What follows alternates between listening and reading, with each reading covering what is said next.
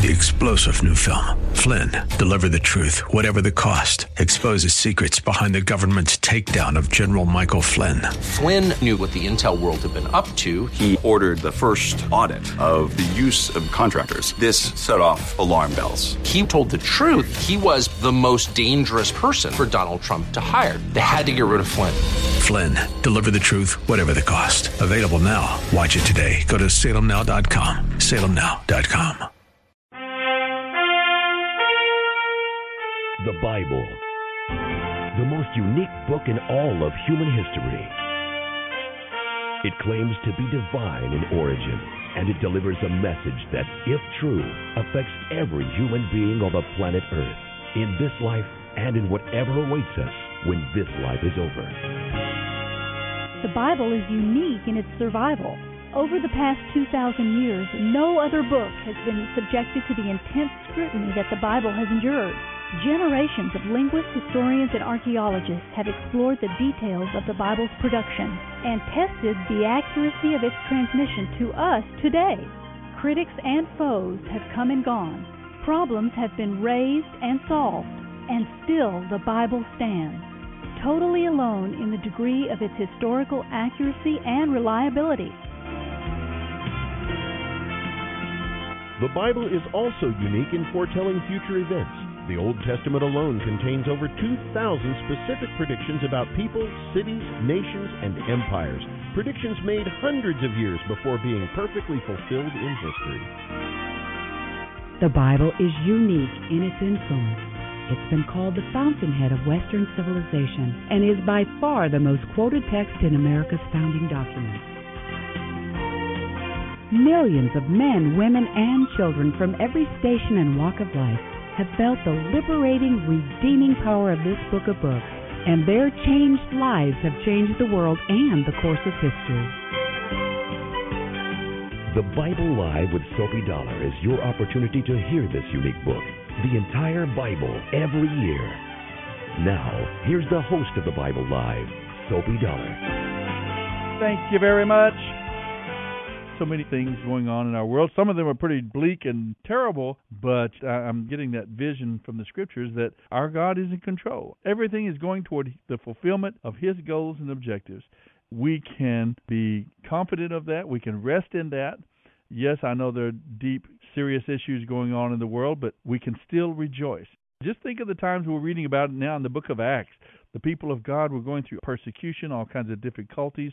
Those Jews who recognized Jesus was indeed the fulfillment of Jehovah's promises all throughout the Hebrew Scriptures. Were being ostracized from the temple and synagogues and the Jewish communities. They really had it tough. They had a challenge ahead of them far greater than what we face. So we can face ours with confidence and joy as well. We'll get to that in a little bit. We'll talk about the book of Acts. We're going to start in chapter 11 tonight, where we left off in our last program. Right now, though, to our wisdom and worship segment, we're going to turn to the book of the Proverbs, these nuggets of wisdom from a God centered point of view of our world. Chapter 14 tonight on the Proverbs Bible Life. 14, 1 through 17. A wise woman builds her house, a foolish woman tears hers down with her own hands. Those who follow the right path fear the Lord. Those who take the wrong path despise him. The talk of fools is a rod for their backs, but the words of the wise keep them out of trouble. An empty stable stays clean, but no income comes from an empty stable. A truthful witness does not lie. A false witness breathes lies. A mocker seeks wisdom and never finds it, but knowledge comes easily to those with understanding. Stay away from fools, for you won't find knowledge there. The wise look ahead to see what is coming, but fools deceive themselves. Fools make fun of guilt, but the godly acknowledge it and seek reconciliation. Each heart knows its own bitterness, and no one else can fully share its joy. The house of the wicked will perish, but the tent of the godly will flourish. There is a path before each person that seems right, but it ends in death. Laughter can conceal a heavy heart. When the laughter ends, the grief remains. Backsliders get what they deserve. Good people receive their reward. Only simpletons believe everything they are told. The prudent carefully consider their steps. The wise are cautious and avoid danger. Fools plunge ahead with great confidence. Those who are short tempered do foolish things, and schemers are hated. End of reading Proverbs 14 1 through 17.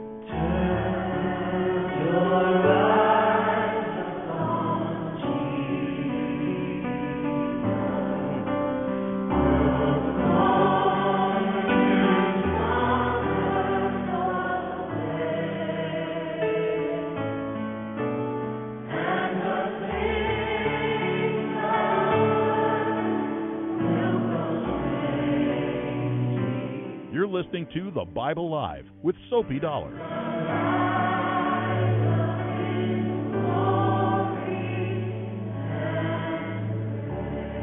That's what we're going to do tonight. We're going to turn our eyes upon Jesus, the Messiah. God's promises have come true. He has sent his Son, he has fulfilled his task. He has won our salvation, and he sits at the right hand of the Father. Except for that one time when he stood. Isn't that interesting? We just read about that the other night in Acts, I believe it's chapter, what was it, 7 or 8, when Stephen was stoned to death. He said, I see the Lord standing in the place of honor at God's right hand. Jesus stood. He's always pictured after his ascension, seated at the right hand of the Father, after he had completed his work of Messiah. But in that one instance, receiving the first Christian martyr, Stephen, stoned to death for his faith in Christ, we see the Savior standing. I think it's a beautiful picture. It almost brings tears to my eyes every time I think of Jesus standing to receive Stephen. Tonight in our Proverbs chapter 14 verse 10 it says each heart knows its own bitterness and no one else can fully share its joy. We are each one of us an individual with our own thoughts, with our own perspective of everything around us. And no one else can really enter into that place except our God who knows us even better than we know ourselves. Sometimes we think of ministry here, the first century, in terms of groups, like the Jewish people rejected Jesus. Well, they didn't. There were thousands upon thousands of them who received Jesus as Messiah and acknowledged that he was the Jewish Messiah they had been waiting for so long, prophesied and predicted in the Old Testament. Many did not, but many did. And it goes down to that fact that we are individuals when we come to our relationship with God. And so as you listen tonight about the church spreading across the Roman Empire, think of your own life and your own relationship with God and your own relationship Acts with 11, the Messiah. 19 through 14, 7. Acts 11. Meanwhile, the believers who had fled from Jerusalem during the persecution after Stephen's death traveled as far as Phoenicia, Cyprus, and Antioch of Syria. They preached the good news, but only to Jews. However, some of the believers who went to Antioch from Cyprus and Cyrene began preaching to Gentiles about the Lord Jesus. The power of the Lord was upon them, and large numbers of these Gentiles believed and turned to the Lord. When the church at Jerusalem heard what had happened, they sent Barnabas to Antioch. When he arrived and saw this proof of God's favor, he was filled with joy, and he encouraged the believers to stay true to the Lord. Barnabas was a good man, full of the Holy Spirit and strong in faith, and large numbers of people were brought to the Lord.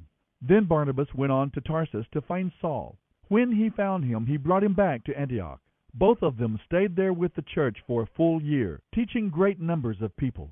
It was there at Antioch that the believers were first called Christians. During this time, some prophets traveled from Jerusalem to Antioch. One of them, named Agabus, stood up in one of the meetings to predict by the Spirit that a great famine was coming upon the entire Roman world. This was fulfilled during the reign of Claudius.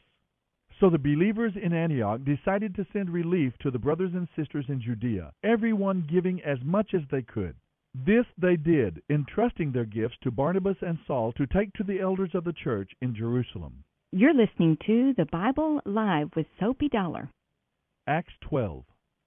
About that time, King Herod Agrippa began to persecute some believers in the church. He had the apostle James, John's brother, killed with a sword. When Herod saw how much this pleased the Jewish leaders, he arrested Peter during the Passover celebration and imprisoned him, placing him under the guard of four squads of four soldiers each. Herod's intention was to bring Peter out for public trial after the Passover. But while Peter was in prison, the church prayed very earnestly for him. The night before Peter was to be placed on trial, he was asleep, chained between two soldiers, with others standing guard at the prison gate. Suddenly there was a bright light in the cell, and an angel of the Lord stood before Peter. The angel tapped him on the side to awaken him and said, Quick, get up! And the chains fell off his wrists. Then the angel told him, Get dressed and put on your sandals. And he did. Now put on your coat and follow me, the angel ordered. So Peter left the cell following the angel, but all the time he thought it was a vision. He didn't realize it was really happening. They passed the first and second guard post and came to the iron gate to the street, and this opened to them all by itself. So they passed through and started walking down the street, and then the angel suddenly left him. Peter finally realized what had happened. It's really true, he said to himself. The Lord has sent his angel and saved me from Herod and from what the Jews were hoping to do to me. After a little while he went to the home of Mary, the mother of John Mark, where many were gathered for prayer. He knocked at the door in the gate, and a servant girl named Rhoda came to open it. When she recognized Peter's voice, she was so overjoyed that instead of opening the door, she ran back inside and told everyone, Peter is standing at the door. You're out of your mind, they said. When she insisted, they decided it must be his angel. Meanwhile, Peter continued knocking. When they finally went out and opened the door, they were amazed. He motioned for them to quiet down and told them what had happened and how the Lord had led him out of jail. Tell James and the other brothers what happened, he said, and then he went to another place. At dawn there was a great commotion among the soldiers about what had happened to Peter. Herod Agrippa ordered a thorough search for him. When he couldn't be found, Herod interrogated the guards and sentenced them to death.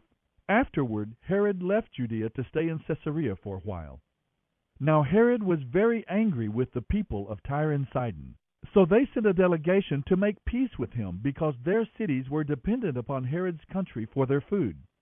They made friends with Blastus, Herod's personal assistant, and an appointment with Herod was granted. When the day arrived, Herod put on his royal robes, sat on his throne, and made a speech to them. The people gave him a great ovation, shouting, It is the voice of a god, not of a man. Instantly an angel of the Lord struck Herod with a sickness, because he accepted the people's worship instead of giving the glory to God. So he was consumed with worms and died. But God's good news was spreading rapidly, and there were many new believers. When Barnabas and Saul had finished their mission in Jerusalem, they returned to Antioch, taking John Mark with them. You're listening to the Bible Live with Sophie Dollar. Acts 13. Among the prophets and teachers of the church at Antioch of Syria were Barnabas, Simeon, called the Black Man, Lucius from Cyrene, Manaen, the childhood companion of King Herod Antipas, and Saul. One day, as these men were worshiping the Lord and fasting, the Holy Spirit said, Dedicate Barnabas and Saul for the special work I have for them. So after more fasting and prayer, the men laid their hands on them and sent them on their way. Sent out by the Holy Spirit, Saul and Barnabas went down to the seaport of Seleucia and then sailed for the island of Cyprus. There, in the town of Salamis, they went to the Jewish synagogues and preached the Word of God. John Mark went with them as their assistant. Afterward, they preached from town to town across the entire island until finally they reached Paphos, where they met a Jewish sorcerer, a false prophet named Bar Jesus. He had attached himself to the governor, Sergius Paulus a man of considerable insight and understanding. The governor invited Barnabas and Saul to visit him, for he wanted to hear the word of God. But Elymas the sorcerer, as his name means in Greek, interfered and urged the governor to pay no attention to what Saul and Barnabas said. He was trying to turn the governor away from the Christian faith. Then Saul, also known as Paul, filled with the Holy Spirit, looked the sorcerer in the eye and said, You son of the devil, full of every sort of trickery and villainy, enemy of all that is good, will you never stop perverting the true ways of the Lord? And now the Lord has laid his hand of punishment upon you, and you will be stricken a while with blindness. Instantly mist and darkness fell upon him, and he began wandering around, begging for someone to take his hand and lead him. When the governor saw what had happened, he believed and was astonished at what he learned about the Lord. Now Paul and those with him left Paphos by ship for Pamphylia, landing at the port town of Perga. There John Mark left them and returned to Jerusalem. But Barnabas and Paul traveled inland to Antioch of Pisidia. On the Sabbath day they went to the synagogue for the services.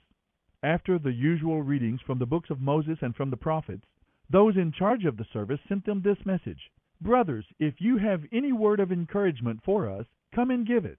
So Paul stood, lifted his hand to quiet them, and started speaking. People of Israel, he said, and you devout Gentiles who fear the God of Israel, listen to me.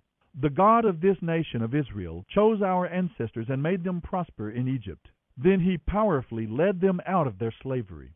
He put up with them through forty years of wandering around in the wilderness. Then he destroyed seven nations in Canaan and gave their land to Israel as an inheritance. All this took about 450 years. You're listening to The Bible Live with Sophie Dollar. After that, judges ruled until the time of Samuel the prophet. Then the people begged for a king, and God gave them Saul son of Kish, a man of the tribe of Benjamin, who reigned for forty years. But God removed him from the kingship and replaced him with David, a man about whom God said, David son of Jesse is a man after my own heart, for he will do everything I want him to. And it is one of King David's descendants, Jesus, who is God's promised Savior of Israel. But before he came, John the Baptist preached the need for everyone in Israel to turn from sin and turn to God and be baptized.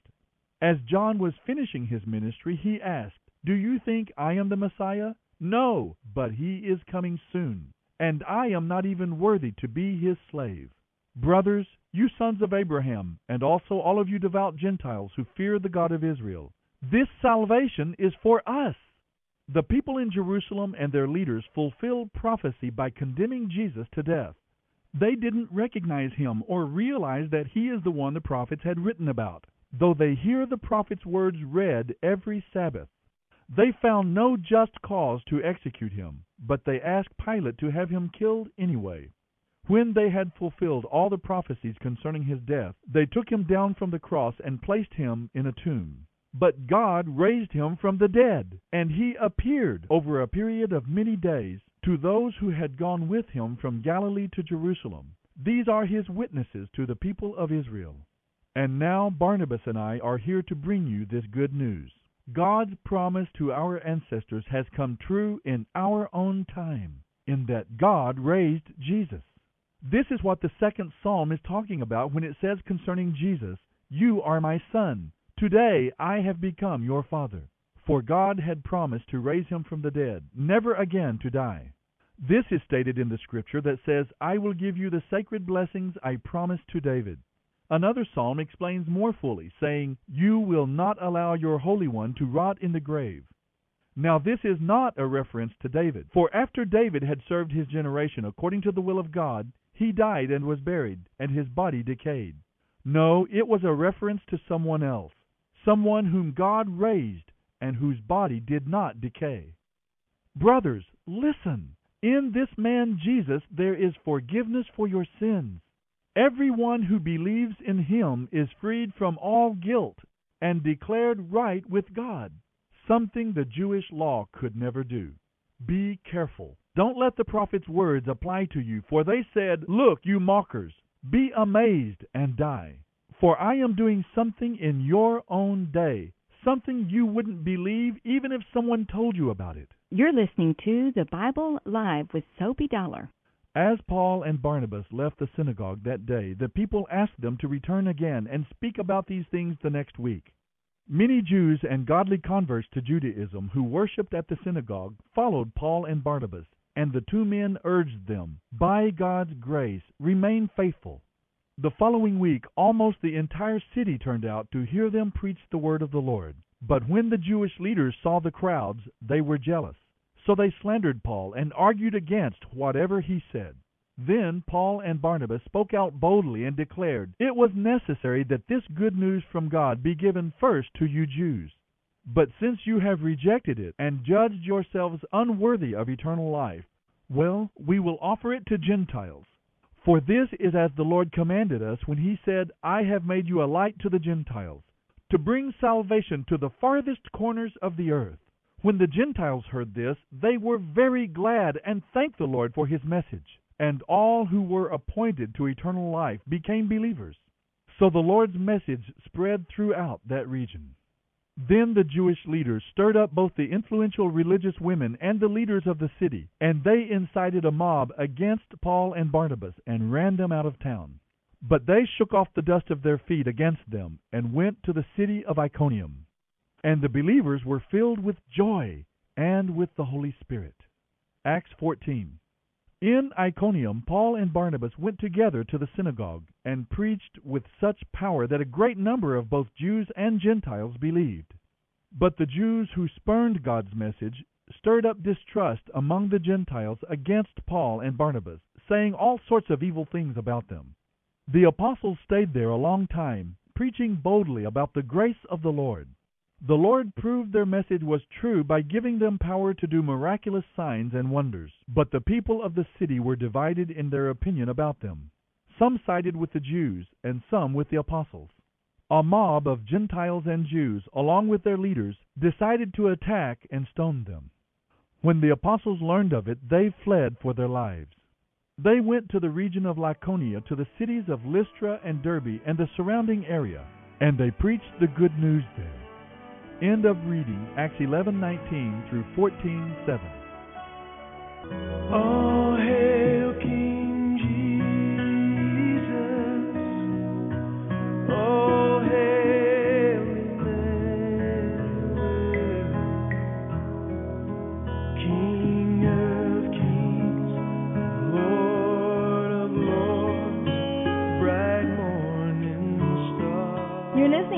Bible Live with Sophie Dollar.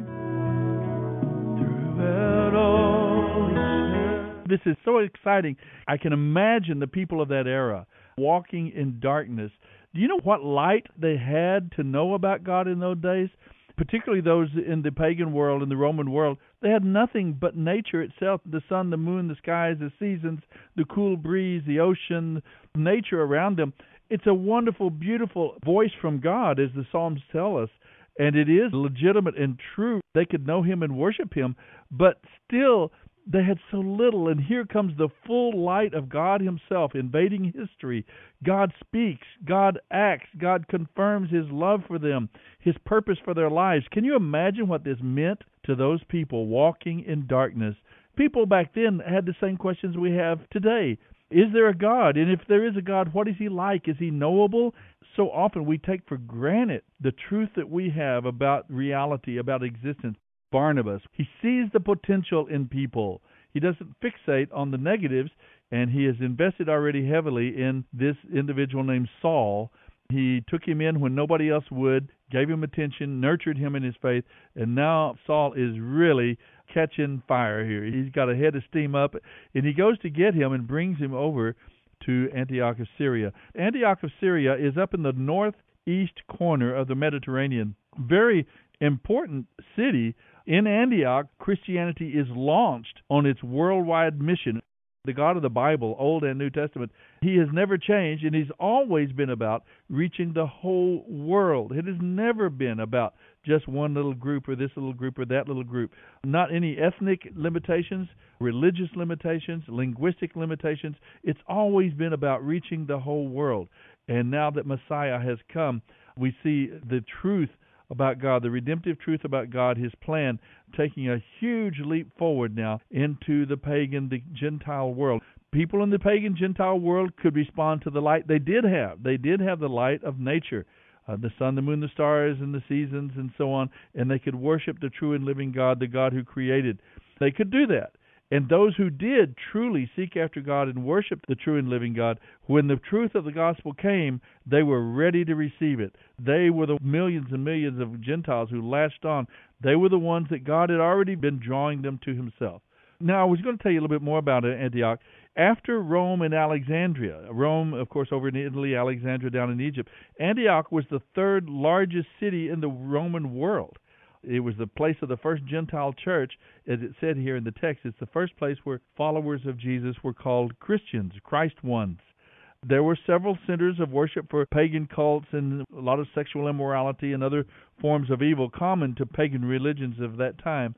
It was also a, a commercial center, gateway to the eastern world, and also over to the west toward Italy. Antioch was a key city both to Rome and, of course, to the early church.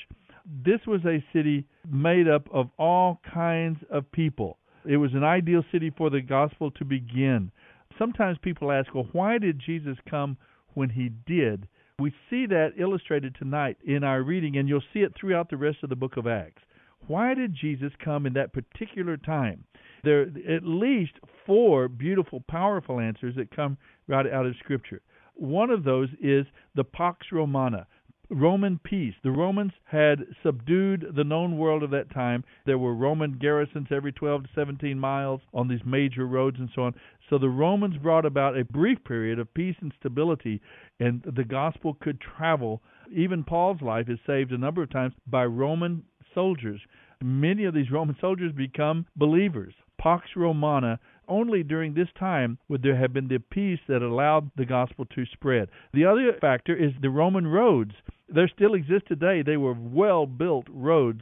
You can travel those same roads that the Romans built in the first century. It was down those roads and down those sea lanes that the Romans protected that the gospel flew. Thirdly, there was the common language, la lingua franca, the, the language of Greek. Greek had become a common language in all of these different cities where Paul went. And finally, you notice the synagogues. Remember, the Jews had been scattered all around the world, and they had established synagogues. They were like little potted plants sitting there in these cities. They had been there for hundreds of years. People there who knew the language, who knew the culture, who had the relationships, and were ready to receive the message of salvation in the Messiah. There could not have been a better table set to receive the spiritual banquet that was the gospel of Jesus the Messiah. Now, the book of Acts is primarily a book of history. Dr. Luke is a historian par excellence. He's giving us dates and times and places and names, a remarkable work, but it's also very theological. Notice here that there are already cults springing up. This guy named Bar Jesus, in other words, son of Jesus, is already trying to profiteer off of the gospel, trying to gain power and money from the name of Jesus. Well, the truth still draws people to itself. Now, Paul teaches here a very important thing. Jesus is the eternal Son of God, God Himself. And yet, in His function as Messiah, Jesus is also the firstborn of the reborn, God's Son by the redemptive plan as well. He is both. Sophie Dollar. Reads from the New Living Translation by Tyndale House Publishers. The Bible Live is dedicated to helping promote spiritual revival across America, and your financial support is needed. Please mail your tax deductible gift to the Bible Live, Post Office Box 18888. That's the Bible Live, P.O. Box 18888, San Antonio, Texas 78218. You may also make credit card donations at the ministry website, thebiblelive.com.